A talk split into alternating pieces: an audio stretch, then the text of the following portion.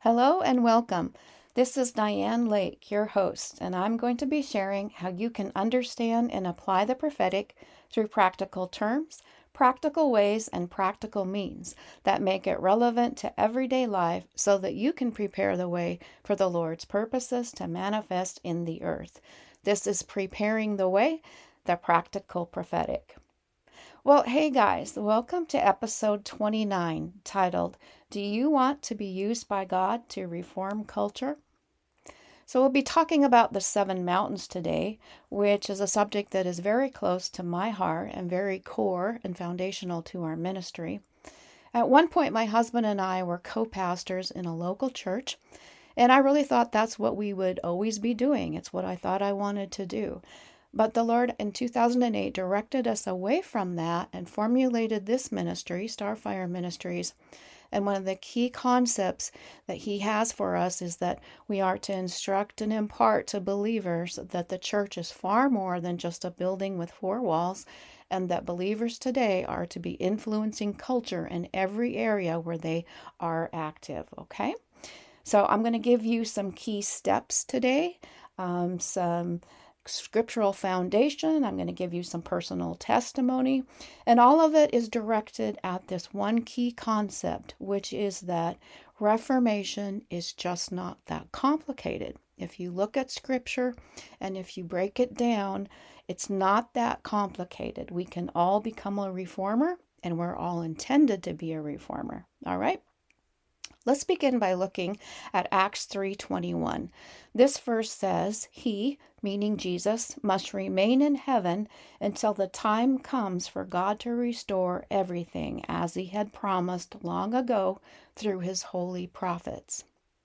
All right, so what that verse is saying is that if you go all the way back to creation, Adam and Eve, as we know, fell into sin. And once that happened, earth was contaminated not just mankind, but creation itself, right? Romans 8 says that all creation is groaning for the revelation of the sons of God, these reformers, right? So he has a plan to reform until everything comes back to his way that he had purposed in the beginning. So let's also, by way of foundation, take a quick look at what would be called the church restoration movements. So we'll start in 1500. There was the Protestant movement. Most of us are aware of that. 1600, the evangelical movement. 1700, the holiness movement. 1800, the healing movement. 1900, the Pentecostal movement. And then these movements pick up a little more quickly. 1950, the charismatic movement. 1980, the prophetic apostolic movement. 2007, the Saints and Army of the Lord movement. The reason I'm telling you this is because we are headed toward the Kingdom of God movement. And you can find the foundation for that in Revelation 11:15, in which it says that the kingdoms of this world have to become the kingdoms of our Lord and of his Christ. Now, eventually, they will become in full in the millennial, millennial reign. Of course, we know that. But there's a level that we have to reach before that happens, okay? So the seven mountains could also be called the seven kingdoms because we're talking about the kingdoms of this world becoming the kingdoms of our Lord and our Christ. There are seven major spheres or mountains or kingdoms which impact society. These are business, government, media, arts and entertainment, education, family, and religion. So I'll break them down just a little bit more. Uh, media means all forms of communication, not just the mainstream media. Government includes military, cities, states, and nations, all times, types of government. Education would include schools and universities, but also the medical field. Business economy, of course, is anything related to the business world or to finance. And arts and entertainment would also include sports. Religion would be all religious groups except for the true church. Family, of course, is God's family structure of a father, mother, children, and relatives. Now, the eighth kingdom mountain, the kingdom of God, that would include the true church. And we read in Isaiah 2 2 that now it shall come to pass in the latter days that the mountain of the Lord's house shall be established on the top of the mountains and shall be exalted above the hills, and all nations shall flow to it. All right? So every believer moves in at least one of these areas, these mountains, and usually more than one. And God wants to use our influence for His glory. And as we do this, we are reformers because we are bringing God's government, His organization, His influence to the earth. All right? Sounds good? That's what we want to be a part of, of course. So let me ask you the question why should we care about being reformers and influencing culture? Have you thought about that? I think that's important. Why should we care? And I think a key reason that we should is found in Matthew 25, where Jesus talked about sheep and goat nations, because there will be a judgment, and righteous nations, which are following godly principles, will be the sheep nations. And of course, there's the goat nations as well. And I think we should care what our nation is. And I don't think it's just a nation. I think it's a city or a state or a region that could be factored into that. So remember when the disciples were asking Jesus for signs of the end time, that whole concept of Matthew 24 and Matthew 25 is things that will be happening in the last days, right? That we should be watching for and moving towards. So I want to say this too that I was raised to believe, as a, a, young Christian anyway, for many years, that the only thing we needed to worry about was winning souls and then making mature disciples after that, right? Bringing them to maturity. But I want to say that I believe not only do we need to be worried about the salvation of individuals, which is of course important, but also nations. Nations need discipling as well. Otherwise, how are we going to have sheep nations, right? So the difference is is that if we truly believe that people are lost without Christ and if we believe what Jesus said in Matthew 25 about sheep and goat nations, then we have to do what Jesus said. We have to do our part to reach everyone with the gospel of the kingdom, right? Both individuals and nations. Now, I think the reason that we need to do this is because Matthew said, excuse me, uh, Jesus said in Matthew 24 14, that this gospel of the kingdom has to be preached in all the world as a witness to all nations in order for the end to come, right? So, if we want to see Christ return and if we want to speed up his coming and the end of the age, then we have to do what is revealed in Scripture. And I want to point out also that 2 Peter 3:12, the first part of that verse, says that we are to be looking for and hastening the coming of the day of God. Right? So we want to be believers that do that. So when you reform culture, do you see what I'm saying? You're hastening the day of the Lord. All right, so as I said, Matthew 24 14 says, And this gospel of the kingdom will be preached in all the world as a witness to all the nations, and then the end will come. Well, the reason I want to point this verse out again is because I want you to think about this. I believe the concept of the gospel of salvation is different than the gospel of the kingdom. They're not the same thing. Okay? The basic difference between these two concepts is that the gospel of the kingdom teaches people how to apply the influence of heaven to their everyday lives, their everyday surroundings, their everyday activities. All right? So, in other words, where you go to school, where you do business, where you go to work, everywhere you set your foot, if you are bringing the gospel of the kingdom, you're bringing the gospel of salvation as well as the influence of heaven. Okay? So it's more than just salvation. I hope you see what I'm saying. Also, my understanding of the passage in Matthew 28, verses 19 and 20, in which we are told to make disciples of all nations, is that while it does mean we are to disciple individuals unto maturity, of course, within the people groups of the world, I believe it's more than that. I believe the concept of discipling nations involves the seven mountains or areas of cultural influence.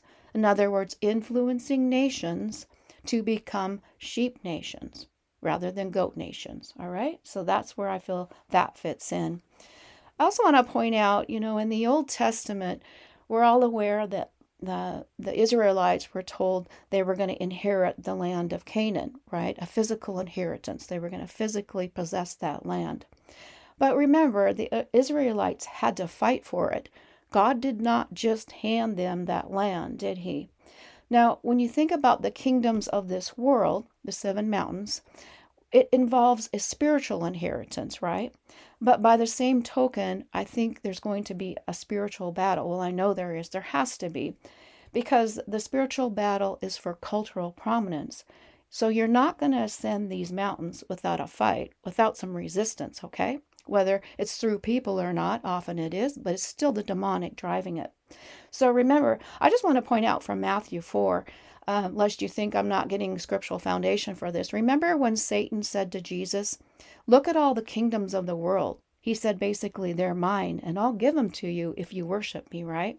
And Jesus didn't deny that those kingdoms belong to Satan because he's the one that influences them all right and so that's what we want to do is take that influence away and make it god's influence make it the kingdom influence now, let me encourage you by saying this that God is releasing greater revelation even today, now, as He mobilizes His spiritual army to take possession of these cultural mountains or kingdoms of this world, okay? As we head towards this fulfillment of Revelation 11 15.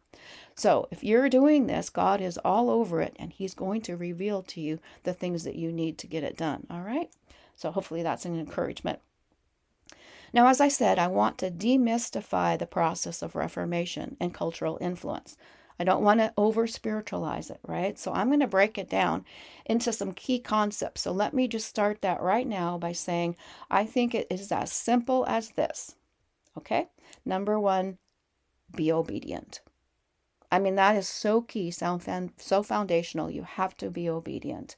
You have to lay down your own ideas of what you think it should look like for you to be an influencer or a reformer.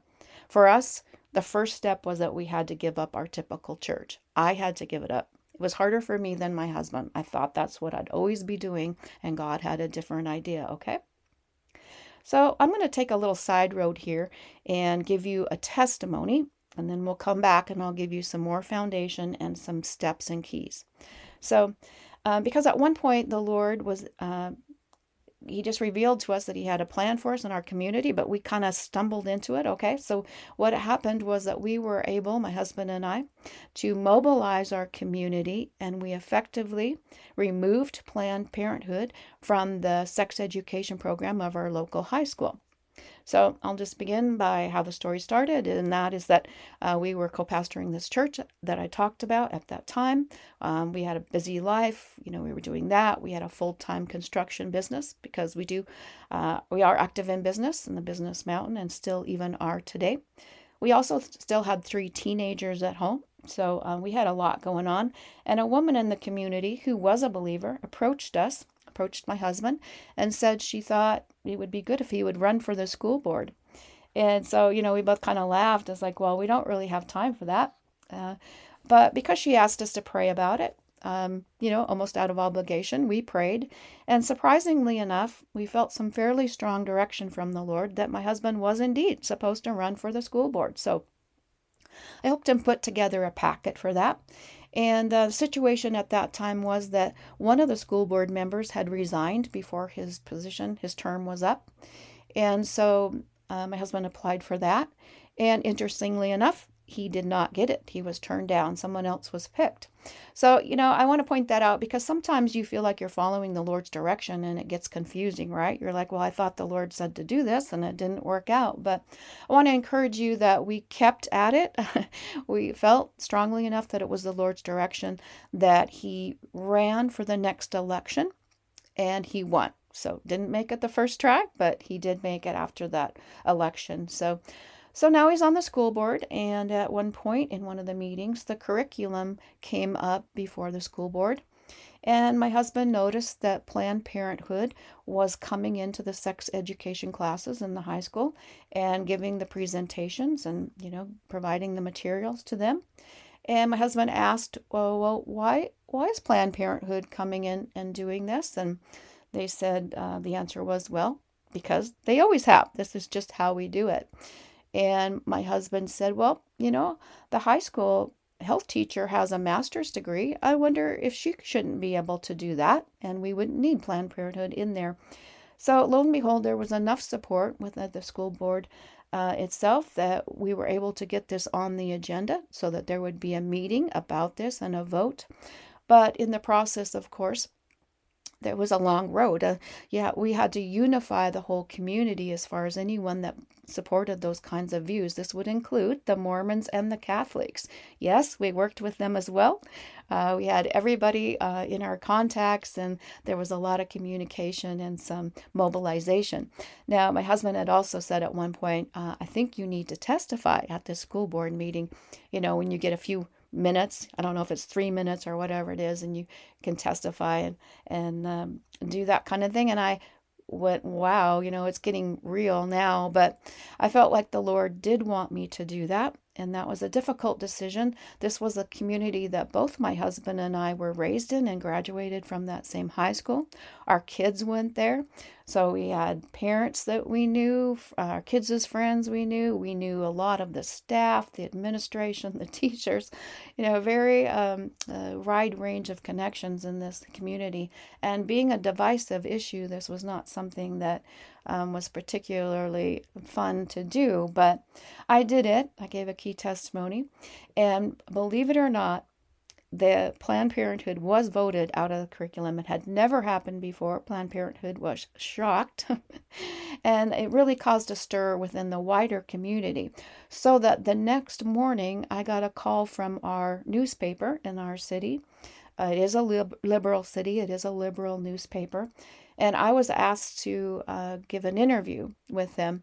Now, I had some reservations, but I felt like the Lord wanted me to do it. I asked them if I could review what they were going to publish before they did it. That was a condition I gave them. They agreed. But in spite of that, there were some things taken out of context. There were some things that were twisted somewhat, as you might expect. As a result of that, uh, people began writing letters to the editor and kind of attacking, you know, pretty much my husband and I. There were a lot of things being said. There was a lot of misinformation.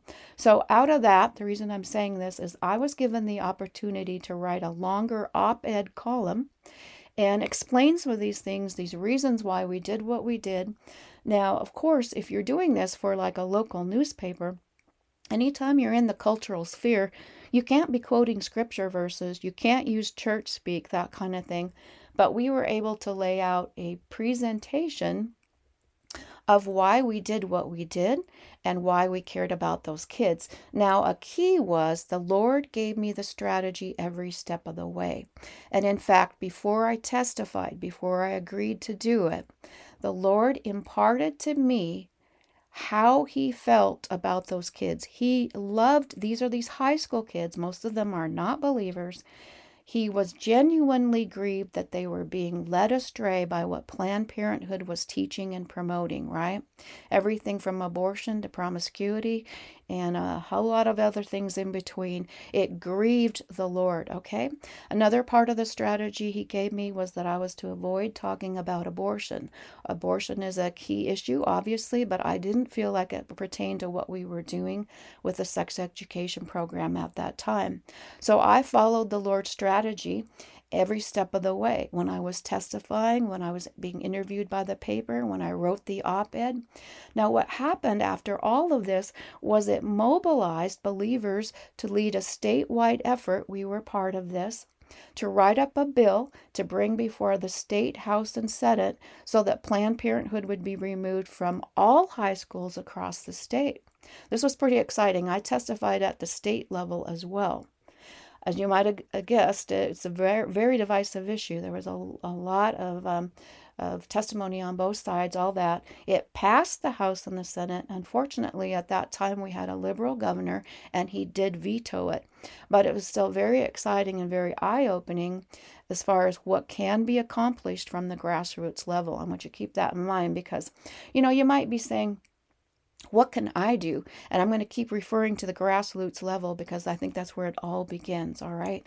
And speaking of that, uh, grassroots level, there's a new opportunity for my husband right now and I know I'm going to be a part of it in some ways as well.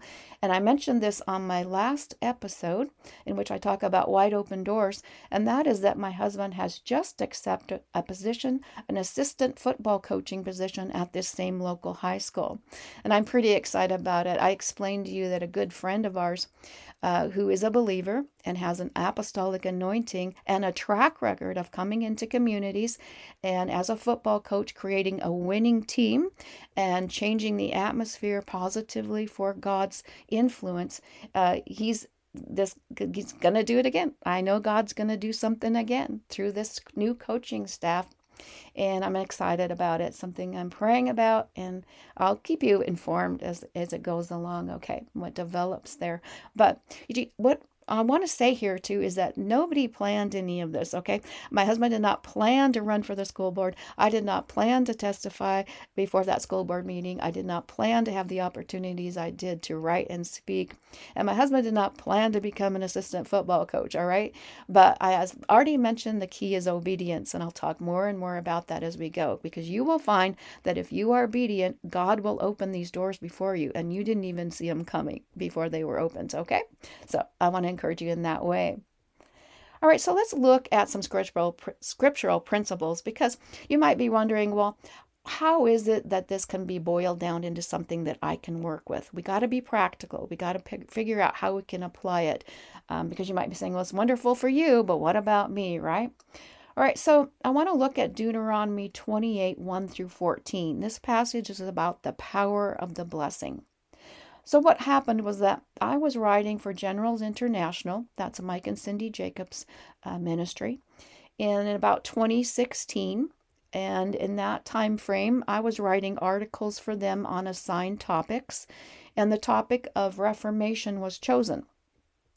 So now I'm praying to the Lord and asking him what should I write about on this topic. And at that point, he revealed some key things to me from Deuteronomy 28 1 through 14. I mean, it was like he just opened this passage up, and some things were so clear before my eyes that um, it was just like, aha! It was like one of those light bulb moments, if you will. And by the way, that a particular article is called God's Reformation Plan Includes You. And you can find it on our website at www.starfireministries.org and uh, just type it in the search bar, it'll pop right up. And I give the short version of some of the testimony I just shared and the short version of what I'm going to be talking about today, much more condensed. But um, so anyway, let's get back to Deuteronomy 28. And I cannot read all of those verses, there's too many, but let's start out and read verse 1 together. It says, Now it shall come to pass, if you diligently obey the voice of the Lord your God, to observe carefully all his commandments which I command you today, that the Lord your God will set you high above all nations of the earth, and all these blessings shall come upon you and overtake you, because you obey the voice of the Lord your God. Okay, I want to point out a couple things right here. The blessings that they're talking about are all the ones that are going to come afterwards, 1 through 14. But a key phrase is obey the voice, and another one is carefully observe all his commandments. Obeying the voice is the voice of the Holy Spirit, however He speaks to you. Still small voice, maybe, a prophetic dream, perhaps through Scripture itself. Okay, that's one key. Obey the voice. And secondly, carefully observe all His commands is referring to all the scriptural principles, all right? So, in other words, the person who does these two key things is the person who's going to be blessed in all these ways in the next verses that follow. Verse 8 says that the Lord will command the blessing on you in all your storehouses and in everything to which you set your hand. That means your workplace, your finances, your area of influence, everything's going to be blessed. Pretty cool, right? Verses 12 and 13 say that the Lord will open to you his good treasure, the heavens, give the rain to your land in its season, bless all the work of your hand. You will lend to many nations, but you shall not borrow, and the Lord will make you the head and not the tail. You shall be above only and not be beneath, if you heed the commandments of the Lord your God, which I command you today, and are careful to observe them. Now, that is really powerful, all right? And remember, I want to demystify, to despiritualize, if you will, this process of being a cultural influencer. Now, does that not sound, verses 1 through 14, like you're an influencer? I think it does. So I think it really boils down to something as simple as this obedience. The key is obedience. Obey the voice of the Lord and obey the commandments in Scripture. Lay down your own ideas, if necessary, of what it should look like for you to be an influencer. Like I said, for us, we had to give up the idea of a typical church. All right, so I'm going to give you some numbered key steps. All right, if you're taking notes, number one, obedience brings blessing, brings influence. All right? Obedience, blessing, influence. Remember how it said you should lend to many nations, but you would not borrow? Okay, so number two and three are going to pertain to that subject of nations because you might be thinking to yourself, all right, this is the Old Testament. We are talking about Israel. So this can't really apply to me, right? But I'm going to point out a couple of things about na- nations. Okay, so point number two is that believers, you're a believer, I'm a believer, we are the spiritual children of Abraham under the new and better covenant. You'll find that in Galatians 3:29 and in Hebrews chapters 8 through 10. All right? So it's not just for Israel. All right? We're spiritual children of Abraham also. Number 3, again referencing Israel as a nation. We're a nation too right? Because 1 Peter 2 9 says that we as believers are a chosen generation, a royal priesthood, a holy nation made up of his own special people. Did you see that? We're a kingdom nation. So, certainly, if that applies to Israel, it also applies to us, right? So, I, also want to point out you know, we often associate Jewish people today with cultural prominence, right? Whether it's finance, Hollywood producers, that kind of thing. I think the Jewish people, and even carrying over today, somehow understood and received that concept of blessing. Right? So sometimes, as Christians and believers, I think we have to overcome a spirit of poverty. First of all, sometimes you do have to do deliverance and that kind of thing. But sometimes we have a poverty mentality where we settle into that role, oh, well, I need to be content with whatever I have, which is scriptural, but I don't think that's the same as being content to stay there, okay? Not as an influencer, because influencers are in places of power and they have the ability to make decisions and things that you don't have if you have no influence whatsoever, okay? So I'm not going to take too much of a side road there. But again, that rising to the top like cream, basically that comes out of obedience and blessing. All right. So we'll we'll point that out as we go a couple more times that we're going to get into these steps and keys. And in Deuteronomy 8:18, I want to point out that it says, "It is he, meaning God, who gives you the power to get wealth, that he may establish his covenant." Now, that was to the Old Testament, uh, right? The Old Testament nation of Israel. But again, as a physical nation, they were blessed to display God's covenant. So if you flip that to today, we are spiritually to be blessed so that we can establish his kingdom. We're not going to have the same influence as a nation that they did unless you looked at as a kingdom nation because a kingdom nation can have spiritual influence on the kingdoms of this earth. All right? So hopefully you see the parallel there. All right, so as I said, I'm going to get more involved in these steps. So here we go with five steps to becoming reformers and how to influence culture. Because I know that you want to do this too, right? It's not like it's just for me or a few select few. We can all influence culture and we should. Number one, reformation flows from a life of obedience. You've already heard me talk about obedience over and over again. So that's not going to be a surprise. Number one, reformation flows from a life of obedience. So remember, examples like Daniel and Esther, they did not intend to be reformers. Remember how I said you don't really set yourself up for this? This is God who does this. These were people who were simply faithful and obedience in the place that they found themselves, and God honored it. He let them rise to the top like cream, and then he used them to display his glory. So that's what this is all about. The reason that you can attain influence is because God wants to display his glory through you. Okay? Number two, understand you are blessed by God and blessing brings influence. It's a little bit of review again, but you have to accept this for yourself. You have to believe it. Believe that you are blessed by God and that blessing brings influence. Number three, let God position you and give you strategy. All right?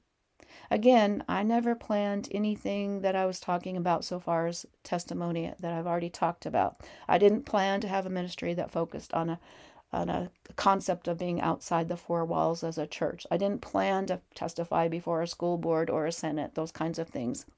God will give you the strategy. You just position yourself through obedience and he will take it up from there. Trust me, he's got good he's got great ideas. You'll figure it out. okay, number 4. Allow God to shape your character and endure through the process. Because every step of your journey brings you that much closer to the fulfillment of your ultimate calling and purpose of being a kingdom influencer. Character is so important to God, and you're just not going to get there right away, okay? He's going to take you through a process. Think about Joseph, for instance. By the time you get to Genesis 50, he's been through a heck of a lot, right? A lot of stuff had gone down, and it wasn't always pleasant, and it was hard for him to persevere, I'm sure. And yet, when he got to that final point where his brothers were before him, he had risen to such influence, and yet he had compassion in his heart, too, remember? And then he's like, aha, I see now. They meant it for evil you know, Satan meant it for evil, but God had a plan all along to use me to influence people and to help people in their time of need. He influenced not just his own nation, but obviously Egypt as well. And I think it's just a real good lesson for us to keep that in mind. Number five, reformers are motivated by God's heart of love. Remember how I said when we removed Planned Parenthood from the sex education program, God rocked my world by imparting to me how much He loved those largely unbelieving high school students. He was grieved that they were being deceived. So you do have to be motivated by God's love to effectively reform culture for the kingdom of God. It's not about hitting people over the head with the Bible. That is just not going to work, right? So, what our part is, okay, so here's a key our part is to become, each and every one of us, become relevant as a cultural influencer in light of current events. What's going on in your city, your town, your school? Because God has a plan for you somewhere. It's in current events, it's there before you. It's just like we have to get plugged into it, okay? And some key things that should motivate us from Scripture is that we are to look for, hasten the day of the coming of the Lord. I referenced that from 2 Peter 3.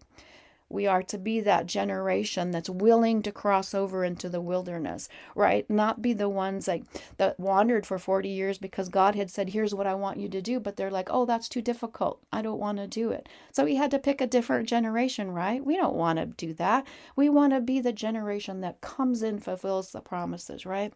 And we don't want to be like in, in the story of Esther where Mordecai had said, if you don't do this, Esther, God's going to raise someone else up. It won't be you, but he'll raise up someone. So that's what I'm saying is that we have to plug into whatever's happening right then. It might not look like what we want because if you don't, he'll raise up someone else at that grassroots level. It won't be you. But we don't want that. We won't get passed over. I know you won't either. So so that's what needs to inspire us. I'm just talking about grassroots current events Ask the Lord, what can I do in my community, right? You don't start out by running for the um, like national senate or something politically. You know what I'm saying? You start at the grassroots, right? Nobody wins their Well, I don't know. Maybe President Trump did or something, but he wouldn't be the best example, I guess, right? So again, you know, you got to go down to the power where the power is mayors, city councils, county commissions, health boards, school board members, um, you name it. There's so much that can be done at those levels. And just think about some of the issues before us right now the transgender ad- agenda and all that. And it's like there's got to be influence from righteous people in key places, right? So that we can be the salt and the light. So it doesn't really matter if we're talking about bringing revival, bringing reformation, influencing the seven mountains of culture, anything that God has purpose to do in the earth, He's not going to do it without you and without me, His church. That is so key. I want you to really remember this as I wind down here, uh, as I start to close. In Matthew 16 18, Jesus said, I will build my church. Now, the reason he did this is because it's you and me, his church, who's going to get the job done so that he can return. He's not sending the angels, like newsflash, if you thought that's what was going to happen, he's not sending the angels to reform culture, to win all the souls, and to, to bring all the revivals, etc., that it says in scripture that have to come to pass, right? He's not going to have the the praying angels do it. It's the praying saints and the active saints. It's pray and action. It's practical as well.